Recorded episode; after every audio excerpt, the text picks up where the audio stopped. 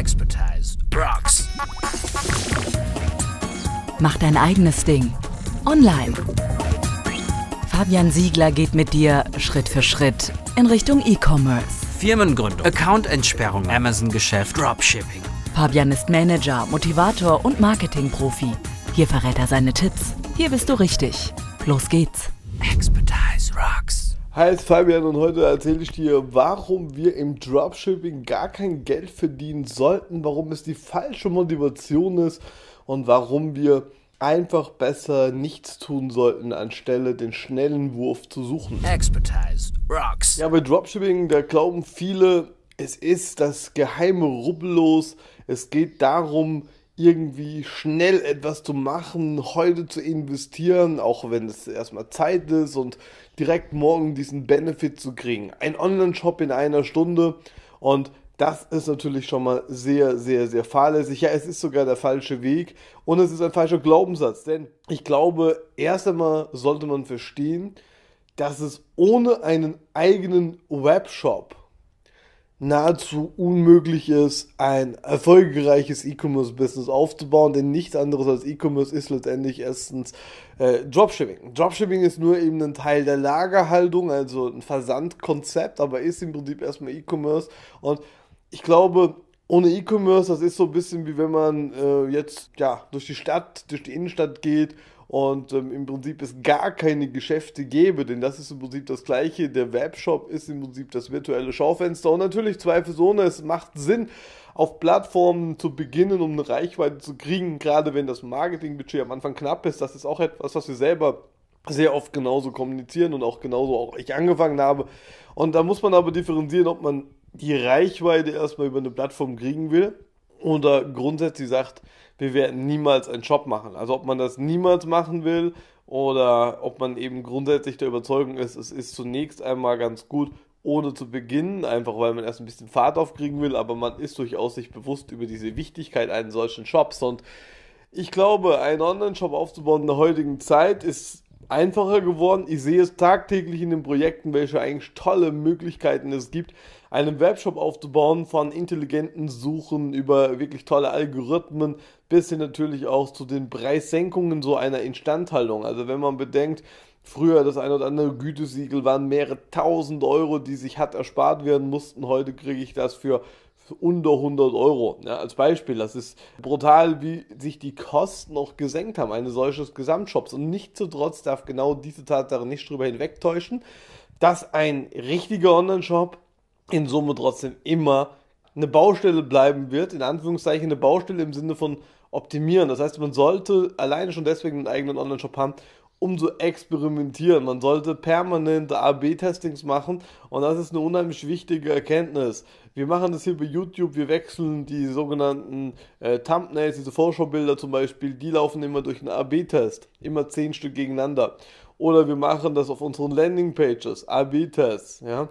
Und das zieht sich wie einen roten Faden durch. Wir testen permanent, wir testen auch die ähm, Newsletter, ja, bei Clicktip. Wir haben da den Split-Test und wir testen auch hier wieder, was wird besser geöffnet und optimieren permanent dahingehend weiter. Das machen große Firmen wie Amazon auch und ich glaube, darauf sollte man sich auch ein bisschen dran verkennen, dass ein Online-Shop allein schon aus diesem experimentellen, weniger aus dem Umsatzbetriebenen, aber auf dem experimentellen her durchaus Sinn macht, das ist also etwas, was ich glaube, mal losgelöst, dass man diesen Shop oftmals gebrauchen kann für die Lieferantenansprache, um wieder das Thema Innenstadt aufzugreifen.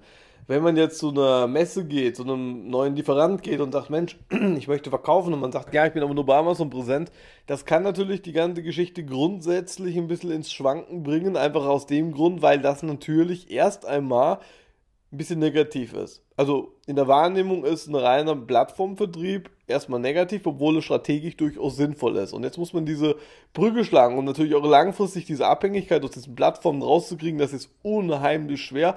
Ähm, aktuell sind wir gerade hier in einem Projekt, wo wir einen sehr erfolgreichen Webshop haben, der noch gar nicht auf diesen Marktplätzen vertreten ist. Also genau das Gegenteil ist. Das ist ein sehr spannende Erkenntnis, was mich doch wieder motiviert zu zeigen oder man sieht es. Ähm, ja, es funktioniert. Hier werden wirklich sehr, sehr schöne Gewinne und Umsätze erwirtschaftet. Und das über wirklich schon in Summe 15 Jahre in dem Fall hier. Und wenn man bedenkt, vor 15 Jahren der E-Commerce, da war noch in den Kinderschuhen, also das heißt, man sieht es hier, ist hier gewachsen und es gibt eben in dem Fall, stand heute keinerlei ähm, Einnahmen aus dem Amazon heraus oder aus irgendwelchen anderen Produkten heraus, sondern es ist wirklich eine Schöpfung aus dem eigenen Webshop. Und das ist was, wo ich denke, ja, es funktioniert. Und es funktioniert, dass man hiervon auch in dem Falle von dem Kunden davon leben kann. Wir optimieren das Ganze jetzt. Wir machen ein bisschen Marketing, Automatisierung noch mit rein. Und wir werden das Ganze auf nächstes Level bringen. Aber ich will sagen, es funktioniert. Also man darf das jetzt nicht verkennen. Aber man darf eben auch nicht diese Illusion haben, wir machen das Ganze mal innerhalb von einem Tag und danach ist es fertig. Und selbst wenn man sehr ambitionierte Ziele hat, ja, mit unserem Elite Live, wo wir in einer Woche ja auf einen Online-Shop gehen, dann ist der rein technisch fertig. Und jeder, der was anderes behauptet, hat im Leben noch nie selber einen Online-Shop aufgesetzt, denn so Leute, die im Prinzip fertig setzen mit in Rente gehen, gedanklich, das ist natürlich Schwachsinn. Es ist fertig im Sinne von einer technischen Infrastruktur. Dass man da natürlich noch eine Freischaltung vielleicht braucht von irgendeinem Hersteller, der ihm dann beliefert. Das kann natürlich auch nicht unbedingt in der Woche passieren. Das mag sein. dass es vielleicht durch einen Zahlungsanbieter, der irgendwelche Prüfungen noch machen muss, irgendwelche Unterlagen anfordert, auch da noch zwei, drei Tage länger dauert. Das mag sein. Aber nichtsdestotrotz ist das grundsätzliche Setup abgeschlossen, das Technische ist alles installiert, Rechnungen können geschrieben werden, Systeme sind angedockt an die entsprechenden Plattformen. Aber natürlich ist man niemals davon gefeilt, dass irgendeine Plattform irgendwoher Unterlagen einfordert und natürlich allein auf Amazon wird es 90 Tage dauern, bis man sich bewährt hat, bis die Auszahlungsrhythmen kürzer werden und bis man natürlich auch letztendlich die Buybox kriegt. Also das bedeutet, es ist normal, dass alles ein bisschen Zeit braucht, selbst auf einem Marktplatz. Aber der Shop, wie gesagt, sollte man nicht vernachlässigen, den langfristig nicht nur aus diesem Unabhängigkeitsgedanken heraus, gerade wie gesagt aus diesem experimentellen. Wir lernen sehr viel durch das, dass wir eben sehr viel tracken. Der eigene Shop ist sehr gut, um Experimente zu fahren. Man kann gezielt eben auch die Plattform sofern ähm, ja, verstricken, dass dann die Kunden letztendlich in einem Shop kommen, dass sie in einem Shop wiederkommen, dass man diese Plattform wirklich nur dazu nimmt, auch wirklich als Marketingstrategie, so außer Code, für diese Erstbestellung. Dass man, wie gesagt, man lässt sich darüber finden, über ein Preisvergleichsportal, über eine Amazon oder was noch mehr.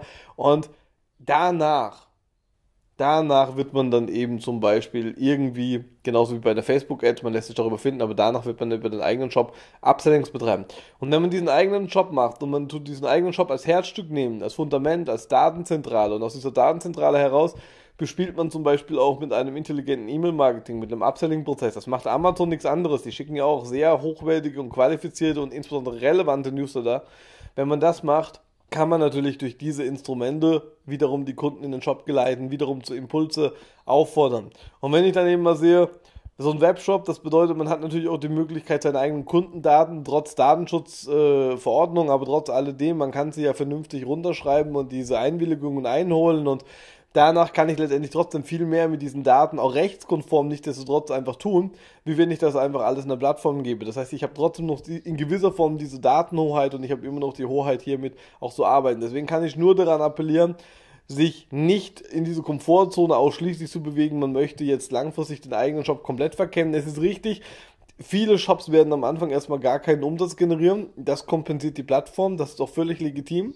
Völlig legitim. Aber es geht eben darum, dass man diesen Shop braucht, um überzeugen zu können. Denn niemand fragt, wo kann ich denn einkaufen, wenn man irgendeine Visitenkarte gibt. Die wenigsten werden äh, www.ebay slash store und dann der Name draufschreiben oder bei Amazon minus Marketplace slash ID. Ja, jetzt mal sehr übertrieben, aber darauf läuft er hinaus das wird immer auf eine normale Domain laufen. Und das Mindeste ist, wenn man schon Plattform getrieben ist, man denkt jetzt an Amazon, dass man vielleicht sagt man nach einem eigenen Amazon Markenstore, um also auch hier die Sichtbarkeit ein bisschen vakant zu machen. Aber ich rate immer dazu, zumindest, wenn es kein eigener Shop ist, zumindest eine eigene Domain anmelden, eine, ich sag mal, WordPress-Seite machen, die kannst du kostenfrei machen, ein schönes Team installieren, eine kurze Über uns Seite, wenn es kein Shop sein soll, ja.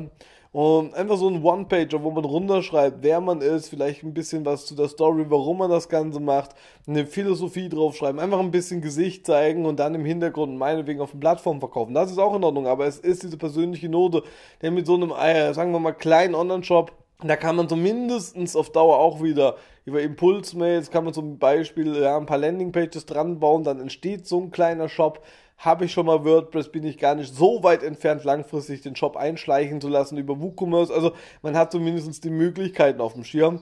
Über die Webseite. Lassen wir es einfach abschließend damit sagen, Ich ähm, denke, Dropshipping, das Teil von E-Commerce ist, sollte es einfach bedeuten, wir sollten mit unseren Webseiten, und die Webseite darf durchaus ein Shop sein, ähm, oder sich dahin entwickeln. Wie gesagt, diesen WooCommerce-Ansatz, es ist eine normale Webseite, aus der Webseite entstehen Landingpages, aus den Landingpages entsteht ein Shop-Charakter, eine Einkaufswelt und die kann man dann zu WooCommerce verbinden. Und ich bin da Fan davon, dass diese eigenen Seiten letztendlich zu Umsatz beitragen und zu unabhängigen Umsatz beitragen im Sinne diesen Plattformen. Und das sollte man aufbauen, aber man sollte auch nicht mit der Illusion rangehen, dass man eben in wenigen Tagen ein lauffähiges Business hat und davon dann leben kann mit einem einstündigen oder zweistündigen Investment. Diese ein bis zwei Stunden am Tag, die wollen auch erstmal diszipliniert erbracht werden. Und wenn man das über mehrere Wochen und Monate tut, dann kann es auf jeden Fall davon funktionieren, dass ich dann nebenbei zur Wertehaltung davon leben kann. Und wenn ich diese zwei Stunden investiere an meinem Tag und wenn ich sie aber wirklich investiere, das sind 60 Stunden im Monat durchschnittlich, die muss ich erstmal über wirklich lange Zeit auch bringen, dann mag es nebenberuflich auch funktionieren. Ja, weil wenn ich diese zwei Stunden am Tag rechnerisch in meinen Shop investiere, dann habe ich ja im Prinzip noch 22 andere Stunden. Jetzt haben wir noch ein paar Stunden, wo wir schlafen, die wir abrechnen. Dann habe ich immer noch meine 10 Stunden ähm, oder 12 Stunden, je nachdem, ja. Und das kann ich immer noch einiges machen und dann kann ich auch noch meinem normalen Job nachgehen. Und unter dieser Prämisse ist das auch völlig in Ordnung. Weniger in Ordnung ist die Herangehensweise, man macht vielleicht ähm, 10 Minuten ein bisschen E-Commerce-Business, macht maximal eine E-Mail beantworten, äh, mit einem Lieferanten reden oder gar ein Anschreiben aufsetzen. Da hat man natürlich überhaupt keine Belange, eine eigene Seite aufbauen, wird völlig überbewertet und das ist das, wenn man nicht in einem kaufmännischen Bereich rauskommt. Wie gesagt, ich komme aus dem kaufmännischen Bereich, habe es gelernt, für mich ist es völlig normal, in dieser Art zu denken. Für viele muss ich diese Denkweise erst implementieren und das ist völlig in Ordnung und deswegen kann ich nur darauf appellieren, macht was, wo ihr selber die Datenkontrolle habt, testet unheimlich Aktionen und Reaktionen und das kannst du viel besser in einem eigenen Job. Aber wenn ihr schon auf Plattformen verkauft, dann ist sogar vielleicht sowas wie eBay ganz nice, denn da kann man zumindest bei eBay diese AB-Testings ganz gut fahren. Bei Amazon, wo wir uns alle oftmals eine Angebotsseite teilen, alle auf der gleichen ähm, ja, SKU respektive ASIN bei Amazon verkaufen, das ist natürlich alles ein bisschen schwierig, denn da ähm, ist es mit dem Testen ein bisschen sehr schwierig, denn im Prinzip testet eher Amazon im Großen und Ganzen und die stellen ja die Seite um das Layout, um aber da wirklich Einfluss zu nehmen, das ist natürlich eine Illusion. Und deswegen ja, wird einem das ein bisschen abgenommen. Auch da entsteht wieder Komfortzone und das tut das eigene Wissen extremst limitieren. Deswegen ist man vielleicht gut beraten, man macht das selber, diese Testings, um einfach auch mal zu verstehen, was ist denn eine Usability, was ist Benutzerfreundlichkeit, was sind denn eigentlich diese Parameter, woran es denn da eigentlich klemmen muss. Und da gibt es sehr, sehr geile Tools, die eben das Verhalten der Besucher auch auswerten. Wir haben eben hier früher schon mit Overheat gearbeitet, ein sehr geiles Tool. Ich habe es auch hier nochmal verlinkt an der Stelle, ist schon mega, habe ich schon vor Jahren gehabt, das ist ein Startup gewesen zu der Zeit, es ist immer noch eine sehr frische Firma und da siehst du zum Beispiel genau, wo die Leute hinklicken, aus welcher Region die gekommen sind, was die gemacht haben, welche Formulare sie äh, ausgefüllt haben, welche Formulare oder Stellen der Webseite sie ignoriert haben, wie weit wurde heruntergescrollt. Also es ging viel tiefgreifender wie Google Analytics, kann ich nur empfehlen.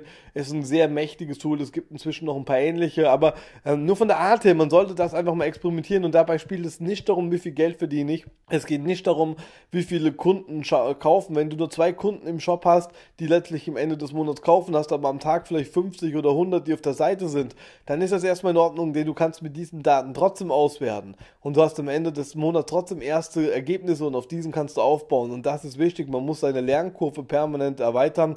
Und deswegen sollte man gerade Plattformen machen, auch etwas unbequemere Plattformen. Ebay ist vom Handling her viel zu sperrig, eigentlich gar nicht zeitgemäß, aber vom Learning her ist es trotzdem gut. Und da gibt es eben genau diese Ansätze, deswegen mal so eine Software ausprobieren, einem eigenen Shop implementieren, selbst wenn es nur eine Landingpage ist, dieser One-Page, installiert doch mal Overheat, testet doch mal, um einfach mal ein Gespür zu kriegen, wie das Besucherverhalten auf der Webseite ist. Es kann sich unheimlich viel daraus ableiten lassen, wir machen das auch, wir analysieren die Webseiten, was wird wie lange wo getrackt, wer guckt sich was an und wenn man das weiß, kann man die Seiten umstellen. Man weiß zum Beispiel, die Leute klicken oben links, aber da ist gar kein Button, außer vielleicht das Logo. Ja? Und genauso drücken die Leute komischerweise an Stellen, wo gar kein Formular ist, gar kein Button ist. Dann sollte man da einen Button machen. Und das ist auch geil, wenn man dann sieht, dass die Leute auf irgendwelchen Wörtern drücken, weil sie weitere Informationen haben wollen. Oder hier steht jetzt kaufen, aber die Leute drücken nebendran.